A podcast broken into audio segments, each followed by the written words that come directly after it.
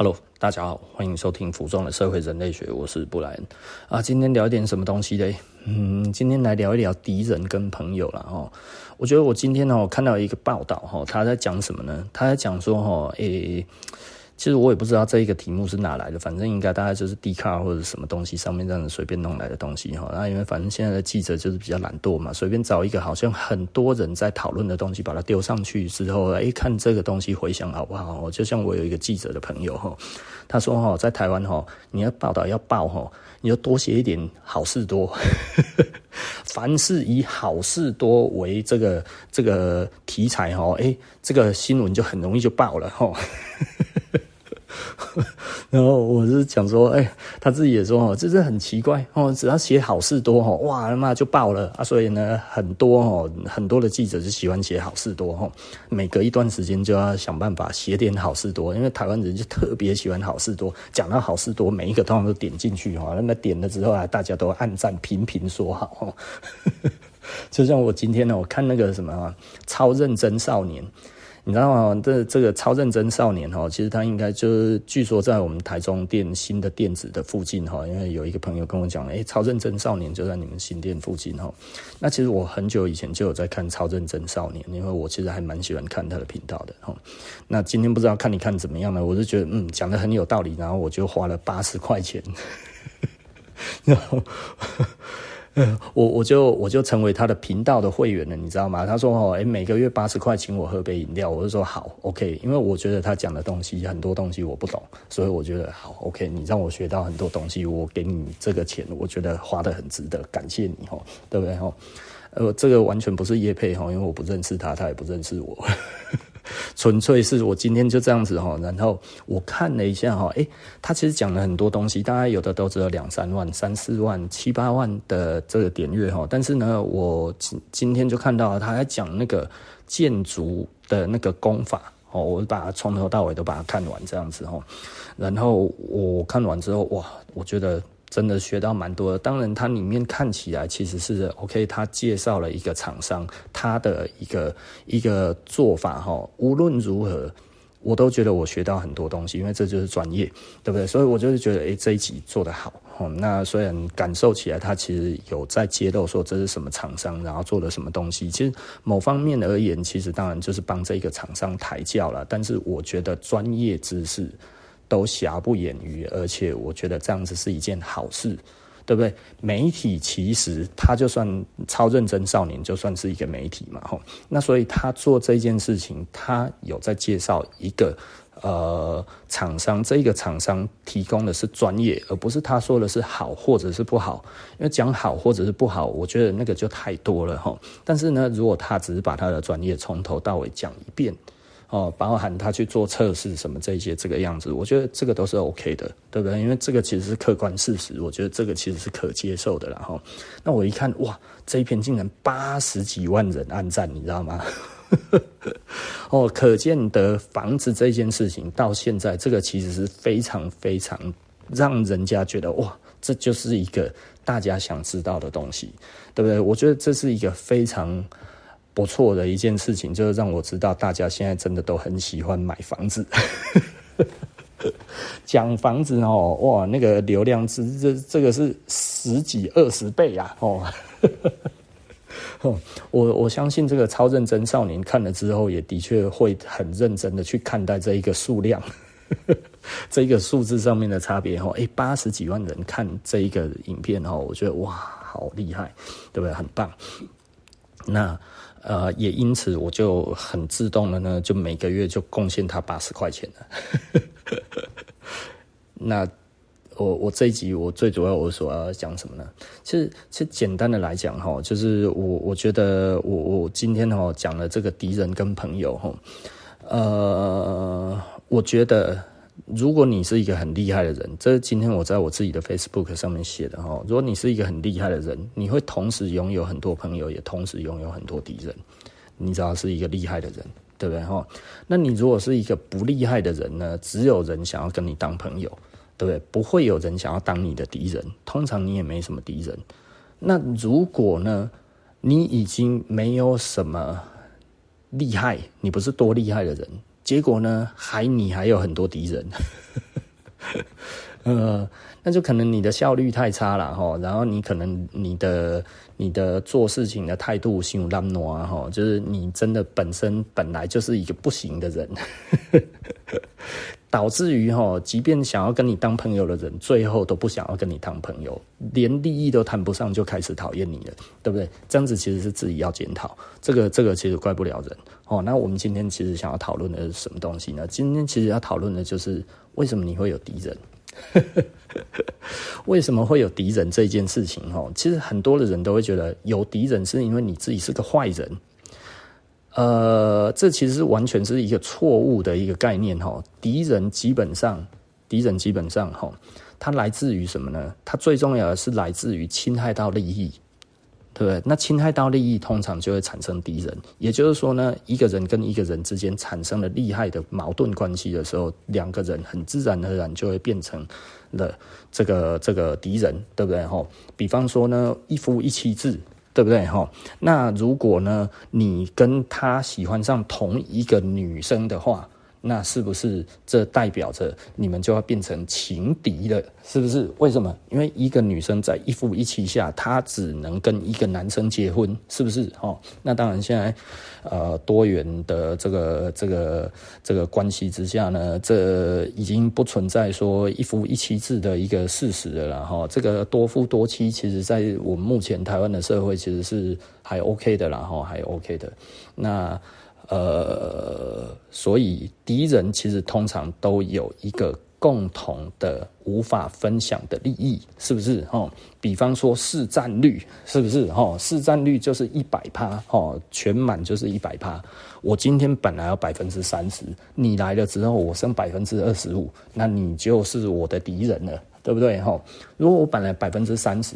你也是百分之三十，那长久以来都是两个都是百分之三十，那这样子就是两个叫做竞争关系，亦师亦友哈，亦敌亦友啦哈，可以是敌人，也可以是朋友，可以合作啊，也可以竞争，是不是哈？啊，会不会互相攻击？那不一定哦哈啊，可是哈，如果你涨了啊，就你涨的部分其实是我消去的地方哦，那不得了啦哦，对不对哈？那所以呢，今天其实有一个很有趣的一个状态就是。说，那如果你本来，哦，你拥有的是一百，可是有人要进来，对不对？哦，有人要进来这一个竞争的环境，那顾客目前只有一百，对不对？哦，那因为我们做出来就是一百，那他想象到的不是说，哎、欸，我要再去做百分，我要再去做二十 percent。不是要让这一个分母从一百变到一百二十，而是我要直接拿你一百里面的二十，那就会产生这一种不要脸的竞争。也就是说呢，像我以前会遇到的哈，我以前遇到的状况是什么？呃，我先讲一下我的前提哈，我的前提其实就是我的朋友哈，因为做品牌哈，最近他其实有很多的困扰，就是。那我自己看一下他的困扰，我都觉得哎，这些困扰其实就是你做品牌哈，做到一定的程度，其实老实说了，你就是会遇到这样子的问题哈。那所以我继续讲哈。那像我们以前哈，我们有一些客人，我跟我们还不错哦，然后我们让他变成了，哎，他也是一个公众人物，大家也都喜欢看他的文章，因为我们推荐他的文章，他也喜欢写文章，我们就推荐他的文章，他喜欢当摄影师，我们就推荐他会做摄影，所以他也变成了摄影师。然后这个人呢，哇，他其实就是喜欢教穿搭啊，因为又是我们自己的客人，所以我们也推荐他，你可以去看他怎么样学穿搭。然后这几个人后来突然。之后结合在一起之后，他发现，哎、欸，我们几个人就可以取代布莱恩呢，是不是？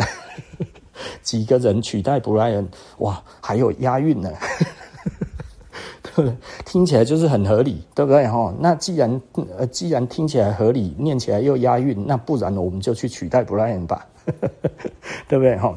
然后他们几个就结合起来之后呢，他们不是想要开创了吼，从一百变到一百二的分母，他们想要的是说吼，我们其实呢如何把把拥有的一百吼，然后里面挖出来。挖到剩五十趴哦，我们这样子起来，其实 Brian 有今天也跟我们是有功劳的啊，对不对？你看，我们也帮他说好话，他们都忘记了是谁捧他们起来的，你知道吗？他们本来是零，然后变一百，是我帮他们从零加到一百的啊。呵呵啊，他们再怎么样哦，再怎么混都只有混我们的顾客而已，你知道吗？他其实并没有出去我们这一个舒适圈，也就是说他其实都在我们店里面混，常常来我们这个店里面认识我们店里面的顾客这样子哦。然后他们因为我们的顾客哦，后来也信任他们，然后后来就变成一个更大的圈，你知道吗？哦然后因为又常来，大家也知道是他们啊，所以呢，大家就觉得哦，他们其实是社实的忠实的顾客、忠实的朋友、最好的朋友、最好的那个吼。然后瞬间呢，他们几个人结合在一起之后呢，就开始说我坏话。哦，你知道那个、那个、那个感觉吼，其实。我今天我就回给我的朋友，我说齁，你最要担心的齁是跟你比较好的，然后呢，他们其实有网络的这些的能力的人齁，他们有网络流量的人，你要小心一点。其实我的那一个朋友齁，我觉得他他自己在做这些东西的时候，我我自己觉得他有一些瑕疵啦齁，那因为他觉得呃做生意就是要把自己的名气冲到最大。可是把自己的名气冲到最大这件事情是有，嗯，他他其实是有，呃，该怎么说？他其实是有瑕疵的，他有矛盾的哈，呃，水可以载舟，也可以覆舟了哈。那呃，名气流量这个东西，它其实反过来，它也可以翻掉你哈。那这是我们在讲的，就你这个目前是靠什么上来的？你到底这一个是产品的魅力呢，或者是你这一个是个人的魅力？那我那一个朋友其实做得不错哦，他其实基本上就是让他消失在他的品牌之外，他完全没有这一个东西。那所以呢，他其实在做的都是他完全他自己的课程。可是呢，他的课程，呃，基本上不是他的那一个产品的呃顾客群。哦，这这是一个很奇特的，我觉得他其实在做的呢，他在做的是什么？他在做的就是把这个分母从一百加到一百二十的这一个人，可是呢，就在这一百里面的那个人，竟然把他当敌人，你知道吗？为什么？因为他一次募资竟然就做了几百万哦，几天而已就募了五百万这样子，你知道吗？因为这个东西都看得到，那所以呢，哇！没有几天而已就募到五百万，然后又再一次募哦，又都是几百万等级的，哎，这个样子在那个产业来看的话是分外眼红啊，然后就开始攻击他的产品吼，啊，他就跟我讲哇，这怎么会这样子吼，然后他就觉得很无无奈，然后然后甚至一些这些所谓业内的这些网红大佬也开始在攻击他。他说他知道这些人，可是他根本不认识这些人，而他的顾客根本就就不是这个产业，他所他的这个网红，他的 T A 根本就不是这个东西，只不过产品是相同而已啊。所以他觉得他其实是把这个这个产业做大，而不是去分食他们的 T A， 你知道吗？啊，我是说啊，因为他们就是白痴啊。哦，因为很多人其实搞不清楚状况。那为什么通常都是这一些的网红？因为他们自己还没有开始他们的产业，可是呢，他们其实重点就是他们虽然有自己的 T A， 可是他不知道能否变现，也就是说，他其实有他自己的顾客，这一些网民们，但是能不能正从这一些阅览的大众变成他真正的顾客，愿意花钱的顾客，其实这个是嗯不一定的。为什么这么说？他他其实为什么为什么会说呃，他这个东西他无法确定，就是因为实际上花钱这件事情是非常非常有趣的，他其实会呃直接的嗯该怎么说？像我今天就跟我们的员工聊到一件事情哈，啊、呃，以我来讲 ，Instagram Instagram 并不是一个很好的一个商业平台。但是它其实对于做个人品牌是非常非常有效的，也就是说呢，你常常在 Instagram 上面可以看得到，它其实是个人的效应很大。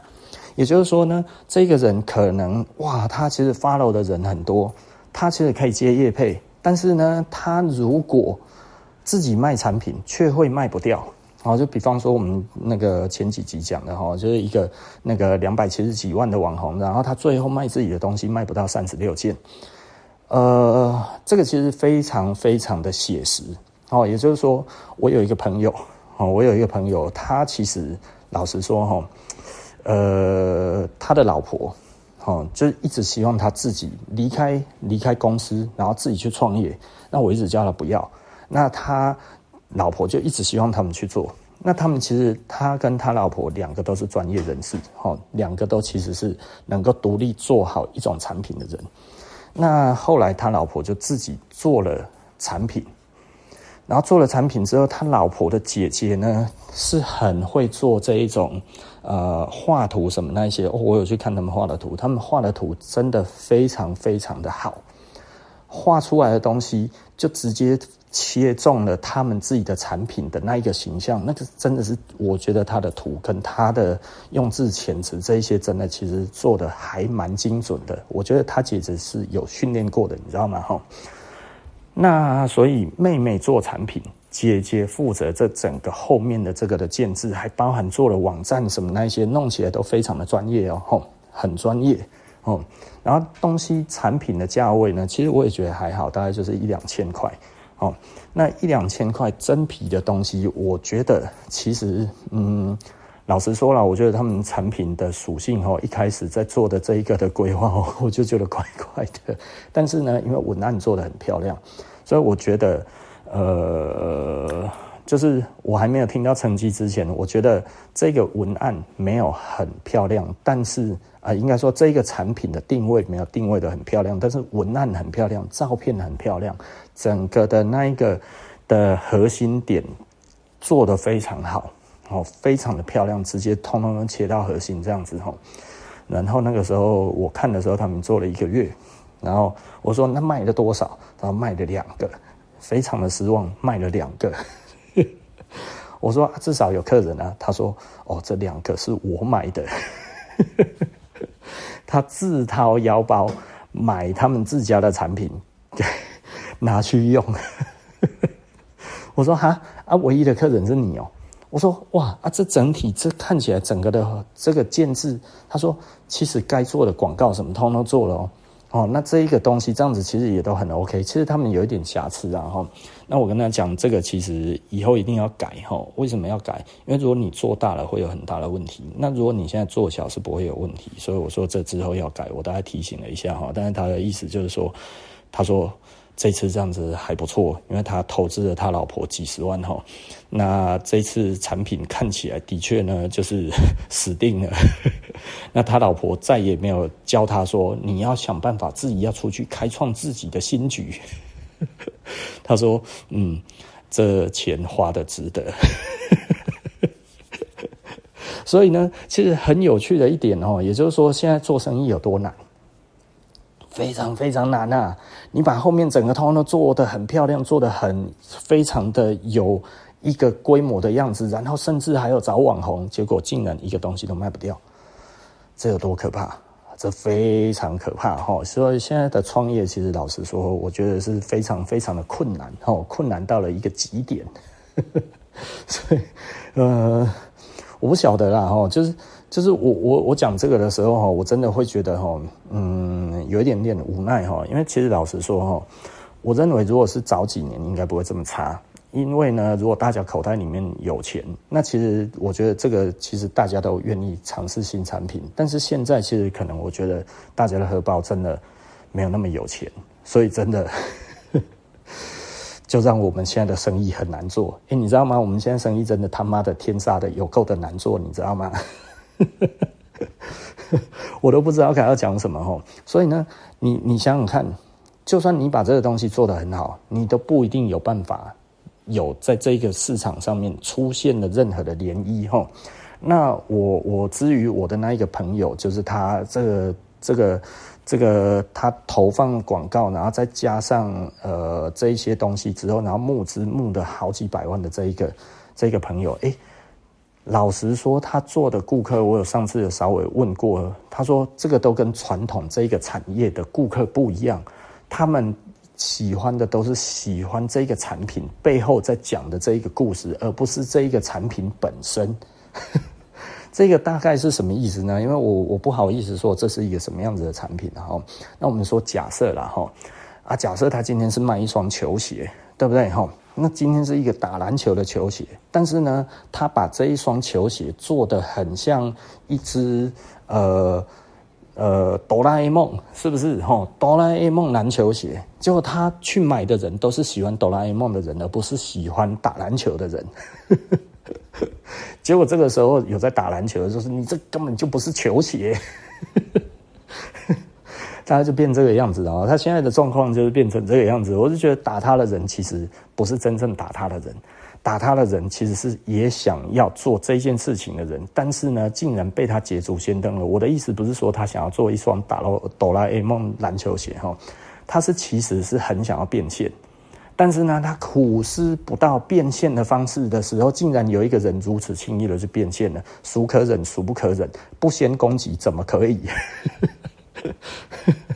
哦，不打他誓不为人啊！哦，我为什么我努力这么的久啊？哦，努力这么的久，在这一边呢，哦，在这个在这一个篮球的板上写的这样子，哦，这个这个这么多的文章，这么多的子民在我的下面喜欢看着我的文章，为什么我的变现力比这个做了一双哆啦 A 梦篮球鞋还要不行呢？哦，气了，生气气，对不对？所以其实老实说，如果你没有成就，没有敌人。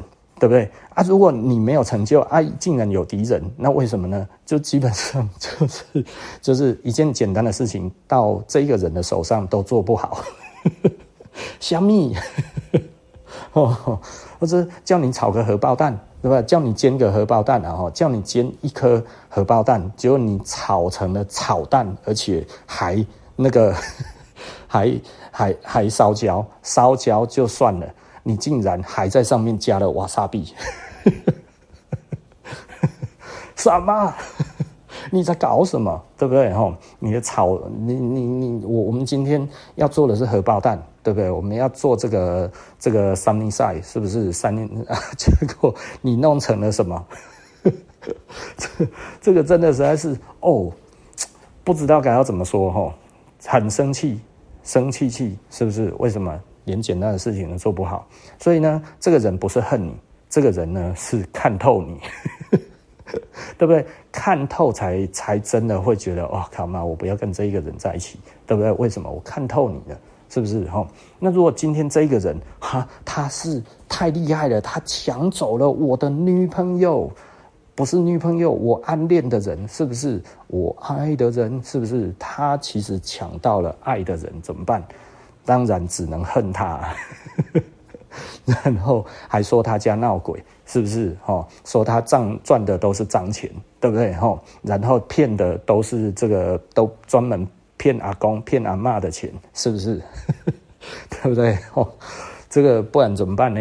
对不对？也只剩下这样子来一吐怨气。所以呢，这个至于我的那一个朋友，他去募资募了几百万，每次募都募到了数百万这样子的成绩来看的话，其实老实说，他没赚什么钱，金额很大哈、哦，但是平台要抽，平台就已经几乎把他的利润都抽光了之后，然后他赚的只剩只能只能赚零头。我就一直跟他讲不要弄这样子，但是他就习惯做这样了。而我觉得做这样子坏处是什么？就是你容易引来你的竞争者啊，你的竞争者很容易就看到了。为什么？其实老实说了，我觉得如果他不是做这一方面的的的产品，然后他一开始其实压力也不用那么大。然后他在做这一些东西的时候，其实也可以把他的 T A 切得更精准一点。然后这个时候呢，他的这个的成绩也不容易被看穿，可能他卖了几百万，有一些人看了，哼，这个东西你要知道齁，如果一般人没有看到真正的数字之前，他其实他就会觉得这个东西卖再好都是假的啦，对不对？也就是说，重点，如果如果他不知道你的成绩，他其实完全没有办法去攻击你。他甚至不想攻击你，他甚至不屑攻击你，甚至他觉得你根本就不是个咖，对不对？啊，结果你让他看到了你的成绩，成绩是一个、哦、很可怕的东西、哦、我觉得，嗯，就以我来讲的话，目前我觉得嗯，如果非有必要，不然的话我不会去讲说我们现在做多少。对，好，我要铭记这一句话，因为我有的时候还是会不小心说出来但是通常是比我厉害的人我会说出来的，就是说你看我现在有多小，对不对啊？但是我基本上我不太像以前一样会去公开讲我多少，因为我也不觉得那算多，但是很多人就会觉得哇靠，卖衣服卖成这个样子，对不对？哇哇，对不对就比方说我以前有一个员工，那他那个时候我就他就说我我就问他说你为什么会想进来，然后他回答我就是说因为我觉得你在业界做得很好，我觉得你们真的是业界做得最好的这样子。然后我说那你觉得我的业界，你是我觉得我的业界最好啊，那你觉得我们这样子一年大概可以做多少，年营收大概多少？他说应该是多少多少吧我这样子应该算很多了。我说你讲的是台中店还是台北加台中？然后他就说台北加台中啊。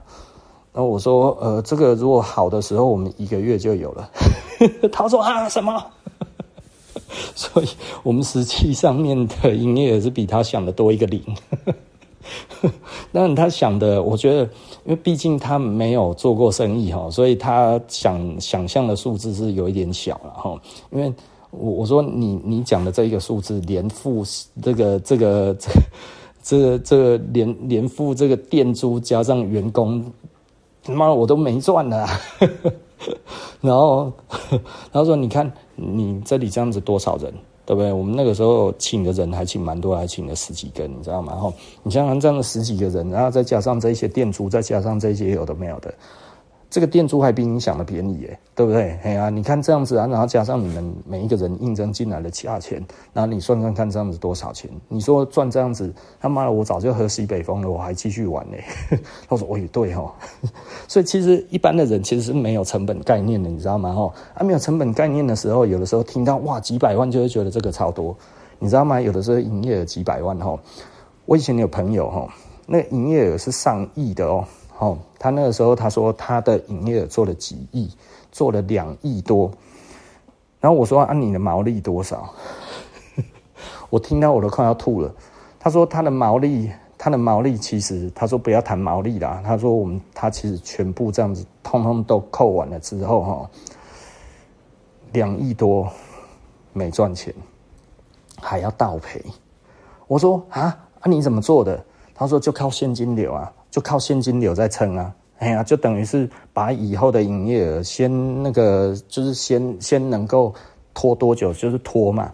哦，我说啊，你这样子有增加你的毛利吗？他说没有啊，增加毛利客人就走了啊。所以他其实是低价竞争，你知道吗？就靠低价竞争去抢人家的市场，就最后他说哦，他后来发现不太对劲，虽然营业额很高，但是公司并不赚钱，所以后来。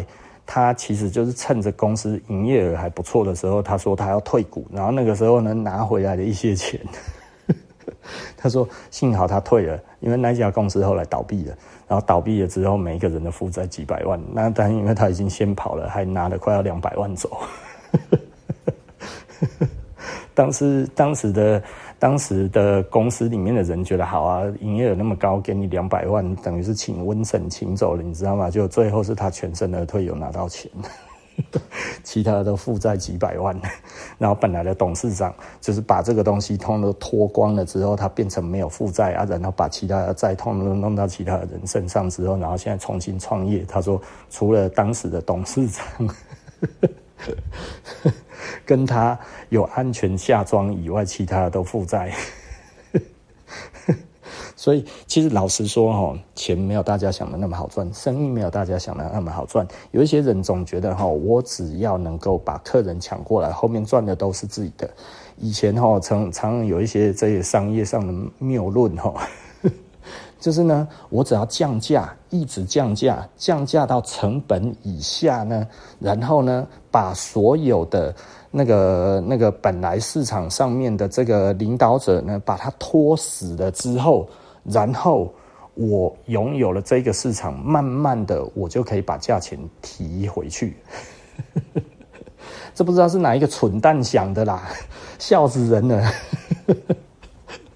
今天齁，今今天就是就是你知道台湾人齁，很多人做生意齁，就听了这一种蠢话，你知道吗？就是假设啦齁，你今天没有赚钱都做好，那你把这个牌子做烂了，对不对？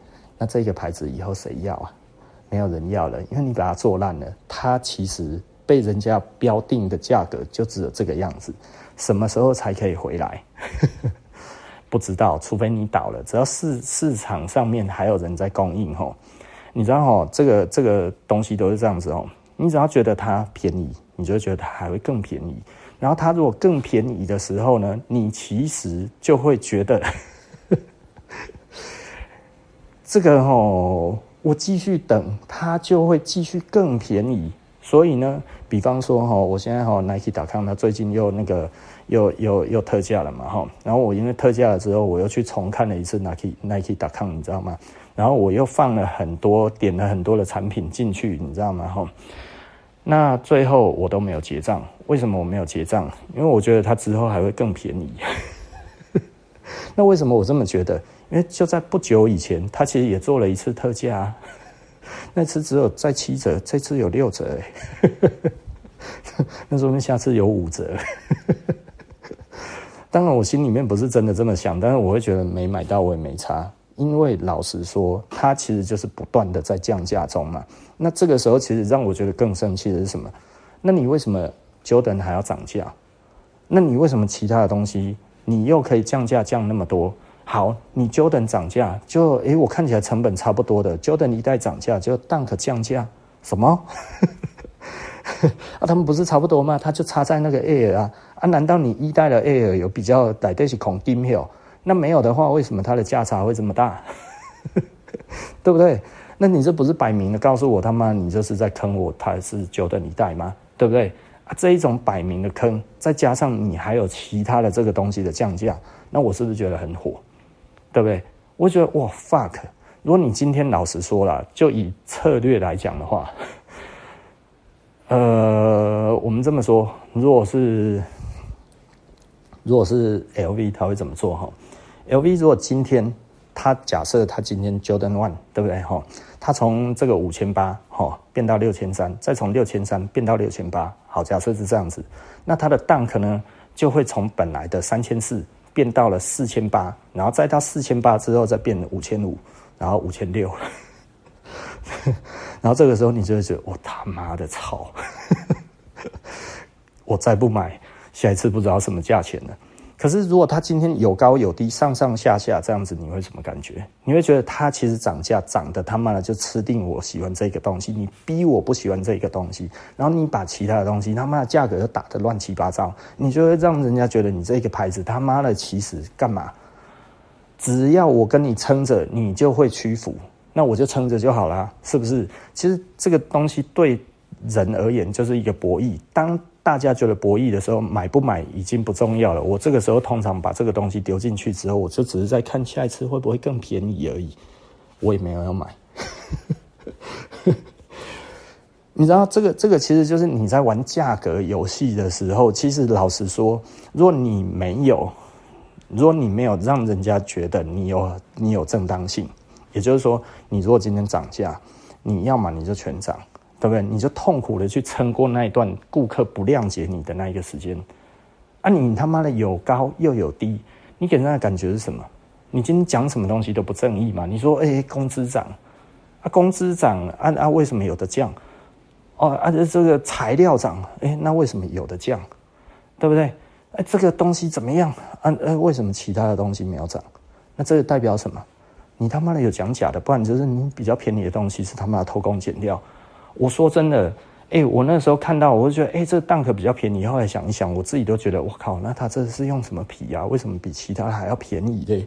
对不对？你知道吗？我的感受就是这样子。那我舒服吗？我不舒服啊。顾客其实永远都是很敏感的。顾客老实说，他会相信你，但是他也会去看你东西其他做的到底合不合理，对不对？所以简单的来说，你必须要让他感觉到，哎、欸，这个东西你具有一致性嘛。所以他其实你涨价可以 ，OK， 对我来讲比较贵，但我可能比较愿意花更久的时间去存一点，多存一点钱，再来买你的东西，我觉得这是合理的，对不对？他可能会拖长他自己的购买的这一个的频率，那为什么？因为你变贵了嘛，对不对？那你如果你不要去，你希望他有一样的频率的时候，那那结果你做的是有的上涨，有的回跌，那你这不是告诉顾客，就是说你其实他妈的涨价就是。看你自己强势的品牌，你就会赚多一点啊！你若弱势的品牌，你就少赚一点啊！结果这个从这样子的、这样子的这一个、这一个、这一个做法之后，就发生什么什么问题？就是我不知道是不是其他的人都跟我一样，但是我所听到的就是越来越多的人越来越不想买，那他也因此越来越多的特价。你知道前几年吼好多特价，然后后来呢，又他开始全部通通都出这些经典款的时候，哇靠！经典款一出来，大家哇 Jordan 一代等了好久，赶快买哦！哦 Jordan 十一代赶快买哦！哇，这个 Dunk 赶快买哦！哇，他 Dunk 一血难求啊！哇，那个时候 Dunk 我就想说，我靠、啊，之前不是滞销吗？对不对？啊，怎么现在又这么多？啊，多到这样子，真的就是卖，嗯，就是你想买都都就是就是就是。就是就是你想买啊，这么多款，你竟然一双都买不到，大家都在抢，对不对？啊、然后到现在，妈又多到了嘛，你真的就是就他他全部一直在特价，对不对哈？啊，就他全部在特价的时候，我一双都不想买。我我觉得这个是什么感觉？对、啊，我觉得当然他特价的时候，他最终因为这个东西最终就会把这些产品通通都要卖掉了，那他。就必须要重新再耕耘一次它的品牌的影响力，然后呢，在在塑造的这个同时呢，然后慢慢的呢，再把这一个东西再把它弄回来。可是中间它的风险是什么？如果它回不来呢？假设它 Dunk 就一去不复还了，对不对？哦，然后它的 Jordan One 后来也死掉了，对不对？然后其他的好卖的东西通通都死了。那他还要什么时候才会再出一个热门产品？他还要花多少的广告？他还要做多少的这些力气，他才能够让他的营业额再回来？啊、呃，应该说再销售再回来，因为他现在其实他只要一直降价，一直一降价，一直降价，他其实在维持的是什么？他其实在维持的是一个公司的现金流啊！啊，他维持这个现金流干嘛？其实就是为了要，你知道吗？公司实际上比较重要的现金流，现金流比利润还要重要，因为只要公司没有现金流，它马上就会死。那公司的现金流跟公司的规模又有关系。如果你其实，呃，公司很大，请的人很多，养的人很多，然后很多的这一些呃东西都靠你的时候，这个时候你的现金流不够，基本上你很容易就倒了。因为你可能等下一波的货款还没有进来的时候，其实你可能就死在那一边了，因为你已经先 default 了，你已经先违约了，你有一些东西已经缴不出来了。所以公司追求现金流，它其实是就是我现在一定要这一笔钱，所以我强迫取分。其实你看我们设置，你知道为什么我们这么久都没有特价了？但我们几乎不做特价了，我连搬店都没有做特价。其实我们的生意其实已经跟以前差很多了，我们现在卖的东西的量跟以前比起来也没有以前那么多，顾客也没有以前那么多。大概真的他妈就你像今天哈，这这两天这样子，你说昨天的生意好一点，今天其实老实说，来店里面的客人就那么三四个而已，三四个客人又不是每一个都成交，你想想看能做多少？礼拜天。对不对？哦，现在的生意其实就是这么的惨淡，有的时候、哦、三天都没有一个客人，这个现在是常态呢，以前是无法想象的，你知道吗？现在实体的生意有多难做哦，那所以我现在能做的是什么？因为我们其实就是降低我们自己的这个这个需求，对不对？我现在是归息大法，对不对？我以前一分钟呼吸二十下，我现在呼吸三下就好了。对不对哈？慢慢来，是不是？这样子是不是比较轻松？对，比较轻松。那我的我的现金流这一方面的这个下降了很多，那实际上我付出的现在也比以前还要少很多。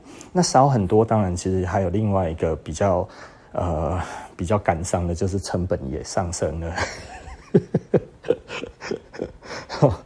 欸、你东西只要少、哦、这个这个数量只要少、哦、这个单价就往上、哦、然后再加上我们的师傅这几年，因为我们做的东西越来越复杂、哦、你知道我们其实我们的师傅现在做的没有以前多，但是呢我们要付给他的钱比以前还多。对比三四年前、哦呃、大概五六年前、哦、我们现在付出去的大概比以前还要多出百分之快要多出百分之五十哦，一点都不夸张，就是这么多。那某一方面来讲的话，其实第一个师傅年纪大了，然后他做的东西也变慢了。那他以时间这样子来看的话，他其实老实说，如果呢，如果我们付给他跟当初一样的工资，他宁愿不做，对不对？因为这个对他来讲的话，他现在其实老实说，就是有孙子有什么。然后玩孙子比较开心啊，对不对齁？他不一定真的要一直做。然后我们那个以前齁，那个师傅齁，有一组师傅齁，哇靠妈，你丢工工作给他齁，没几天就做完了，你知道吗？他说啊都没事，我们帮做就做到半暝啊，你知道吗？就做到半夜啦。啊，因为我们是算件的嘛，齁，所以他多做他其实多领，他就希望工作快一点。那为什么？因为他小孩子还在念书，还在念研究所。那你小孩子还在念研究所的时候，你当然 OK 啊。啊，现在小孩子都已经结婚生小孩了。哎、欸，你知道有的时候齁，哎、欸，你叫他说这个东西，你以前他的那个记忆齁，你就是觉得他都做得很快，你知道吗？他的工作就是要一直发。啊，结果现在另外一个师傅已经发了两次工作了，啊，结果这个师傅。一次都还没做完，他就哎哪家班？所以简单的来说，你如果还要跟以前的工资，我觉得他就不做了，对不对？为什么他做干嘛？那第二个，因为我们要求越来越复杂，所以实际上他们做出来的时间也越来越长。所以简单的来说，我们其实付的钱比较多，那付的钱比较多，这也没办法，对吧？那难道我们就不要做了吗？对不对？就没有办法，我们就是一定要这样子做。所以简单的来说，我们尽可能的让我们自己可以该怎么说？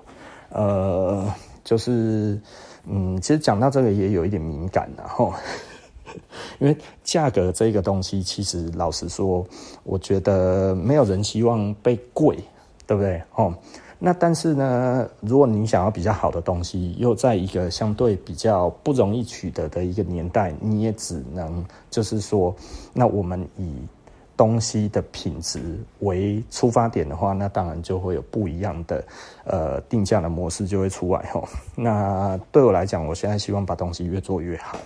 那越做越好这件事情，其实它可能就会让我们呃该怎么讲？嗯。客人会越来越少，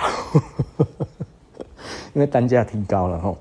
那但是没有办法，因为如果两种选择，两种选择，我我其实最近常跟顾客讲这件事情，就是说吼，嗯，你想想看，我如果之后，我如果之后，呃，师傅又退休了，我可能很难再找到师傅了，那我怎么办？我一定还是要再继续做嘛。那我是不是需要再找工厂？那这个工厂如果台湾找不到的时候，我希望以欧美为主的话，那它是不是单价会高很多？那如果我现在呃做的其实是相对我的品质，嗯，没有提升，然后呢价格也没有提升的情况，那会发生什么事情？就是如果我到欧美去做的时候，我的价钱不知道怎么定，我回来的时候价钱可能会高很多，那我怎么办？对不对？哦，所以这个东西其实是。第一个，我必须要为了将来打算，所以我把东西越做越好。很多人可能觉得，你说你做的越多越好，根本就是在放屁，对不对？怎么可能？是不是？其实可以比较啦，真的可以比较哦，就是去比比看我们之前跟现在的东西，其实实际上真的是有差别啦哈、哦。那包含整个的板子还有所有的这一些的东西，其实真的是不太一样啦哈。哦你跟五六年前比起来，跟六七年前比起来，真的其实已经差很多了。跟两三年前比起来，可能都已经不太一样了，你知道吗？然后我们其实还持续的在我们自己的产品上面哈，再加呃更多的细节哈，这些事情其实老实说就，就嗯，它其实就是更繁琐。那更繁琐其实就是呃，就是就是更贵。那我觉得有另外一个 chemistry 有出来齁，就是我觉得这个其实是我两年多以前，我有一个朋友，那个时候其实我我我非常的抉择一件事情，就是我现在我后来做了决定，我那个时候已经做了一个决定了，就是我没有办法，我必须要把我的品质在持续的增加，并且我要慢慢的把这个价格再慢慢的往上拉。那那一个朋友来，然后他跟我讲，他说他想要买我们的短裤，对不对？然后那个时候我记得好像 T 零零四五，然后他说啊，他问说这一条多少，然后我说四千八。他说：“那我不可能买。”我说：“为什么？”他说：“太便宜了，太便宜了。”哦，他说他买的价位，如果一条短裤大概是两万块，那个其实是他的预算啊，四千八。他说他没有办法跟他的朋友讲，说这条裤子四千八，他觉得不错，他说不出口。然后我认为他说两万块，其实就是因为他都习惯买大牌子。然后所以两万块是他觉得是一个合理的短裤的价位，那所以呢两万块我说实际上他能接受的大概就是一万多，那台湾牌子的话可能其实可能就是希望不要超过一万，大概至少七八千八九千，那我就会觉得哦 OK， 那我大概知道意思。所以其实我后来在想的，其实如果大家仔细的去看齁，我们的用料变大胆了，就我以前可能不敢用那么好的料子，然后把它加在一个东西上面，然后呢再让它更复杂化。那我现在敢，其实老实说，我决定把我自己的产品做到相对比较高之后，我其实比较开心，因为我用料更大胆，我就更敢买更贵的料子，然后统统都把它加在一起，让它看起来更像一个昂贵的牌子。我觉得这件事情是一个不一样的转捩点，我觉得它对我而言其实我是变开心了啊。但是老实说，我觉得更多的顾客其实他可能会觉得，为什么你做的这些东西我看得出来好像有比较好了，但是你这样子我我买不起啊。顾客可能就会变这样子，有一些顾客就会变这样子，或者啊你怎么变这么贵，我看得出来有比较好，但是但是这样这样子真的好贵哦，为什么要这样子呢？对不对？布莱恩，你为什么要这样？但其实老实说，几个目的的第一个，呃，老实说啦，真的讲起来的话，就是我觉得到了一个我必须要做抉择的时机。我们的师傅都五六十岁了，真的年纪很大了啦齁。那接下来我如果要到更好的地方做，那势必单价还会更高。那如果我今天做不上去，那我可能就会把我的生产基地转到中国或者是东南亚。那我转到那边之后，我的品牌方向就不一样了。那我可能就做一个副牌，或者我做一个东西，这个不一样的牌子。然后呢，诶、欸，它 run 起来，它其实就是比较简单的东西。然后呢，它的单价就比较低，大家买起来比较开心。那设置自己的东西来讲的话，包含就是只有在台湾做的东西可能就会变得很少，那但是我们就可能用另外一个方向的东西在做，对不对？那这也是另外一个方式。那我我必须要做一个抉择，就是我到底要往上走还是往下走。那显然的我决定是往上走，所以呢很多人就都会猜说，哎、欸，那之后的生产基地会到哪里？其实嗯就是会到欧美啦齁，欧美日。那呃这个这个当然是我比较希望的一个状态。那如果最终没有办法维持这样子，其实我们还是会有其他的走法。那无论如何，其实设施就会一直做下去，因为这是我毕生的兴趣。对我来讲，就是这个很难割舍，然后就是我对于服装的热爱是很难割舍的。那如果你说，诶，去中国我是不是就会做得不好或者怎样之类的？其实也不一定，因为实际上现在中国很多牌子，其实它其实做得很好，然后也很贵，料子也用得很不错，剪裁也很好，车缝也很细致，实际上并不一定真的会比欧美还要便宜哦。哦，这个、其实大家就知道了，其实有很多的中国的牌子现在是非常贵的哦。那呃。但是在台湾是不是有办法推行这件事情，又是另外一回事了，对不对？比方说，我如果这个时候跟他讲说中国的东西很好啊，接下来我就逆风了嘛。对不对齁？虽然中国有很好的东西，那我们有没有办法去引进，这就是另外一回事。因为我们现在的社会民情是不是可以接受，那这一件事情我要考量，对不对？因为毕竟它有便宜的，它也有贵的，是不是？那我如果今天选择中国，然后我说我要做贵的，这不是矫情了吗？对不对？对，我如果今天我是在中国做生意，然后我在中国做，然后我做一个中国的高级的品牌，我觉得我愿意这样子做。但是我如果今天在台湾，那是政治不正确的请逆风，对不对？那就变得没有意义。但是这这一件事情，其实我觉得我不需要多讲，大家就知道我的意思是什么了。因为我们台湾现在其实在整个的政治环境上面，还有我们自己的社会的民民情上面，其实不太能够接受中国的，对不对？吼，那所以这个简单来讲，我觉得它不算是一个说好或者是不好的一件事情，但是它的确不算是一个很容易推行。我还宁愿去欧美做得更贵一点，其实老实说我可能觉得回来还更容易做，对不对？也就是说，老实说，我今天如果去中国然后生产的其实是卖现在的价格，然后甚至更贵一点都有可能的时候，然后回来台湾，然后我说这个 Made in China， 然后是奢侈做的哦，就奢侈的牌子，然后是 Made in China， 然后卖的跟现在是一样贵，甚至更贵一点，或者便宜一点点，我觉得大家能接受吗？我觉得不行吧，对不对？我如果去欧美做，然后呢，我今天其实做的的确会贵很多。那我回来，我今天就是跟大家讲，我今天在那边做就是很贵，所以现在就是变这个价格。那我觉得大家就觉得说啊，这样子做就好辛苦哦，对不对？然后啊，这是辛苦你了，对不对？大家也许还会同情我们一些些，对不对？哦，就因为整个产业，其实台湾的产业政策是是非常的呃乱七八糟的，不能说乱七八糟啦，是乱七八糟都说不上，根本就是残破不堪。就没有产业政策了哈，所以呃，基本上。没有产业政策之下，我们台湾现在变这个样子也没有办法，对啊，就是整个教育是失衡的，产学是完全不只是八竿子打不着边的。也就是说，学校出来之后，他到底要干嘛？他呈现了另外一个茫然，对不对？哈，以前就是说毕业即失业，现在现在不要说毕业即失失业啊，他说现在是毕业是另外一个世界，对不对？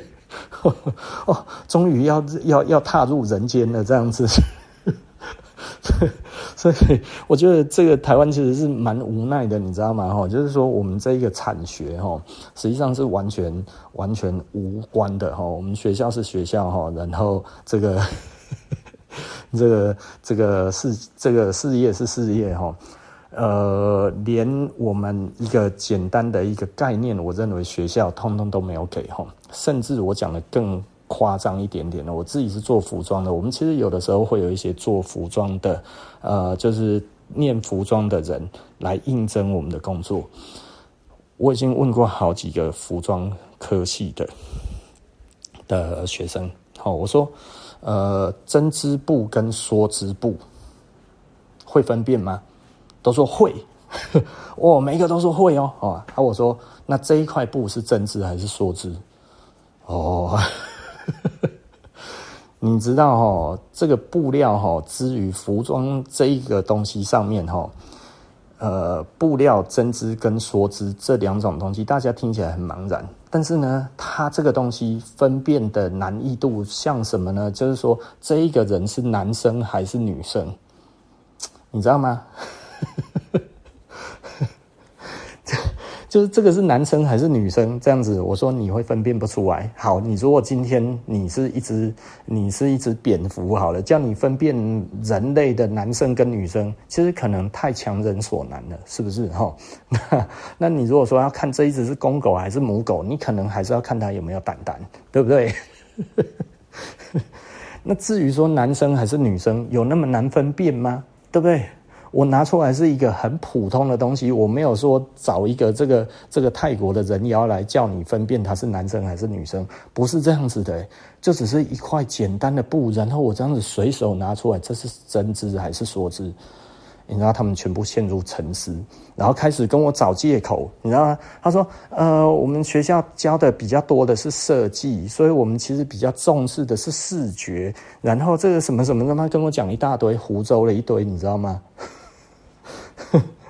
我说真知跟说知不就是分辨男生跟女生吗？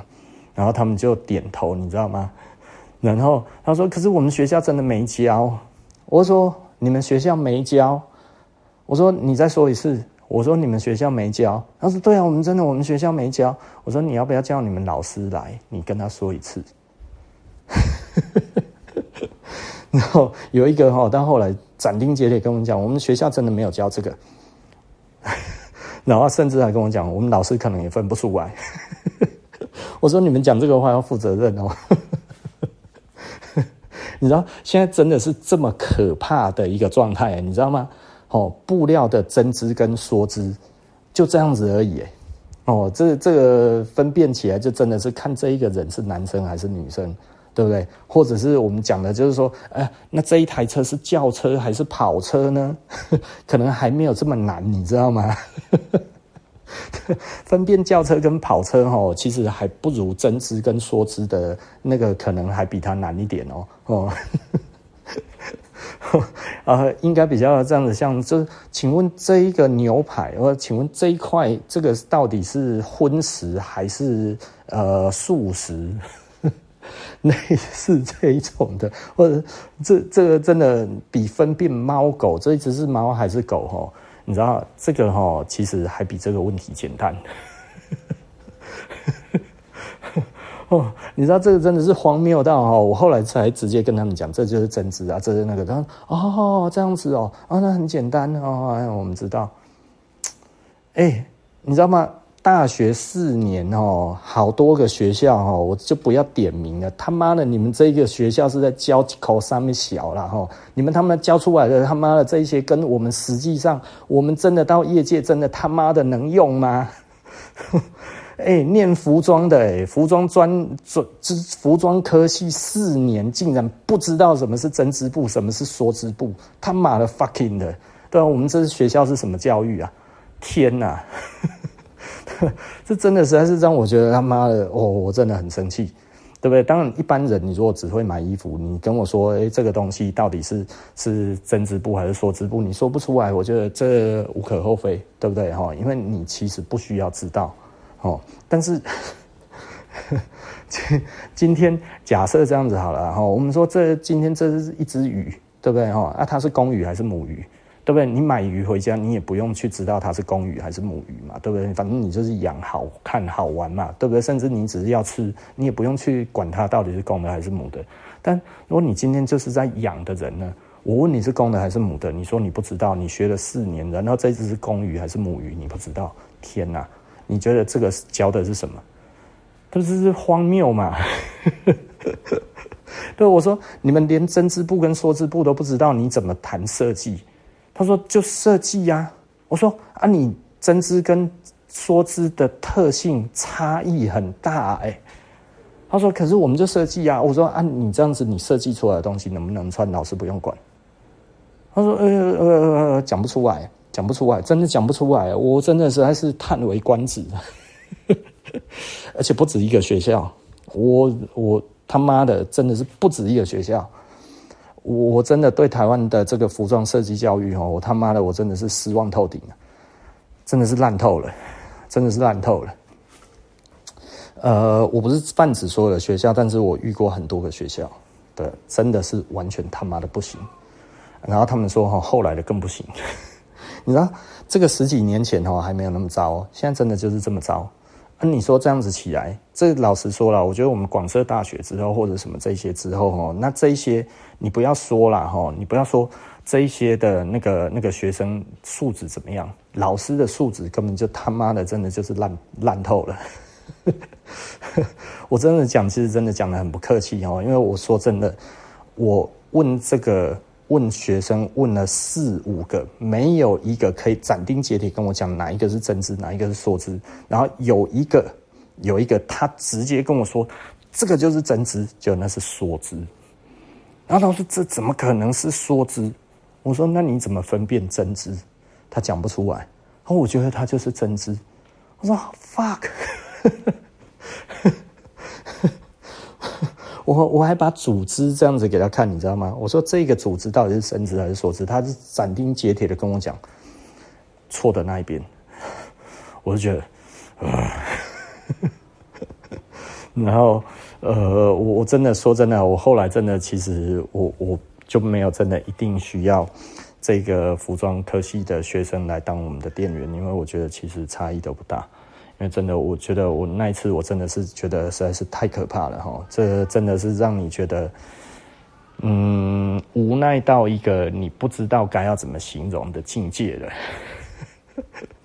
呃，所以其实老实说啊，我说现在大专院校退场哈，有的时候我觉得退一退也好啦，真的退一退啊。其实第一个，我们台湾不需要这么多的大学生哈，我们其实更需要更多的，他其实就是直接在技职体系里面，你直接这样子起来，你就是做这些事情，因为实际上，呃，你你就是该要做那个，你就是做那个，对不对？因为因为因为。因為呃，这一种高等教育其实说真的，真的不用那么多。我们以前哈、哦、普广设大学，其实最重要的这个政策，最重要的它它其实是亚太营运中心啊。亚太营运中心是什么意思呢？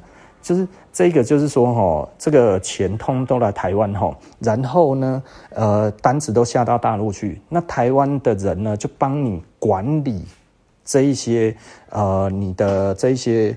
呃，大陆那一边的事务，哈、哦，通通都把我们帮你管，哈、哦，也就是说，我们这里就是一个代办的机构。代办的是什么呢？你们怕中国，对不对？来，我告诉你，不用怕，哈、哦。透过我们台湾人，亚太营运中心其实就是中国营运中心啊，中国制造营运中心。他讲亚太其实讲得很好听，但是其实就是中国营运中心的意思。也就是说呢，那个时候就是架空中国，只让他们生产。金流进台湾，所以那个时候所有的那个美国银行也好啊，什么那种全世界的大银行集团，通通在台湾广设分行哦。美国银行真的多的比现在的中国信托还多哈。在那个时候是那个样子，大家都觉得 OK， 因为大家不敢钱进去中国大陆，所以呢，其实台湾那个时候就变成一个营运中心，所以钱来台湾就好了，因为大家根本不敢把钱放进去中国，所以那个时候其实如果亚太营运中心起来的话，就其实只要我们台湾跟中国干嘛呢？通货通邮。哦，然后，诶诶，通货通邮，还有金流，哦，这些通通都通了哦，之后其实我们就可以控制他们。啊，就后来呃都没开放，啊，结果金改了，哦，就是我们其实本来不用金控那么多，但是为什么？就是因为怕本国银行没有办法跟外商银行这一些竞争吼、哦，所以呢。本国银行要先体制改造，国营吼跟民营要合在一起，变成超强战斗力的金控公司吼，这样子才可以跟外国的银行竞争。不然的话，这些钱如果进来没有通过本国银行，还是在外商银行的话，我们做营运中心就赚不到这中间的手续费了嘛？是不是？这手续费是很惊人的啊，对不对？我们就是要赚这个钱，啊，赚不到怎么办？对不对？所以金控合并。结果不开放，啊，就金控合并，啊，就变私人银行并并这个这个国家银行了，你俩靠后嘞。哦，这个这个就后来就是这个就是阿扁总统做的事嘛，是不是？哦，那你这样子做了之后，结果我们的教育是不是教育那个当时广设大学做最多的就是管理学系，管理学系为什么需要这么多？就是因为为了要应付这么庞大的这一些的人人力物力。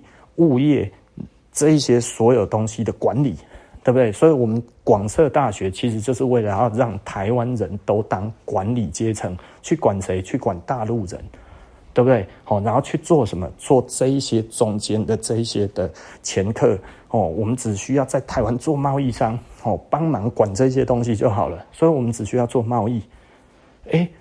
整个营运中心起来，因为大家钱不敢进去中国，那个时空背景是这样子。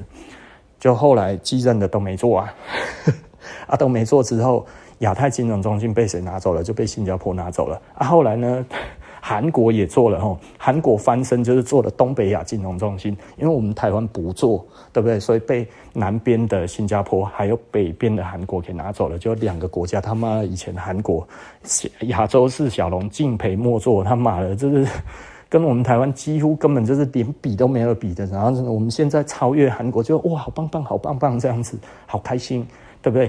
以前从来不把韩国放在眼里的，就在那几年他妈被人家追上去了。为什么人家做了就是做了亚太那个北，就是做了那个那个做了这个这个东北亚金融中心，是不是？哦、啊，所以其实我们广设大学就是因为当时没有做这一个亚太营运中心，所以实际上根本这一个教改跟这一个经改。真正最主要的要做的这个金融中心没做，所以其他改的都是白改的啊！白改了之后，现在就变这样子啊，整个都白做了啊！白做了这样子，国家还继续空转，通通国家方向，通通都没有制定新的，对不对？所以他妈变成乱到现在，连能源政策都搞不定啊、哦！我想到我就觉得很生气，我的外公啊！然后今天的服装社会人类学就到这里哈，我们下一集不见不散了，拜拜。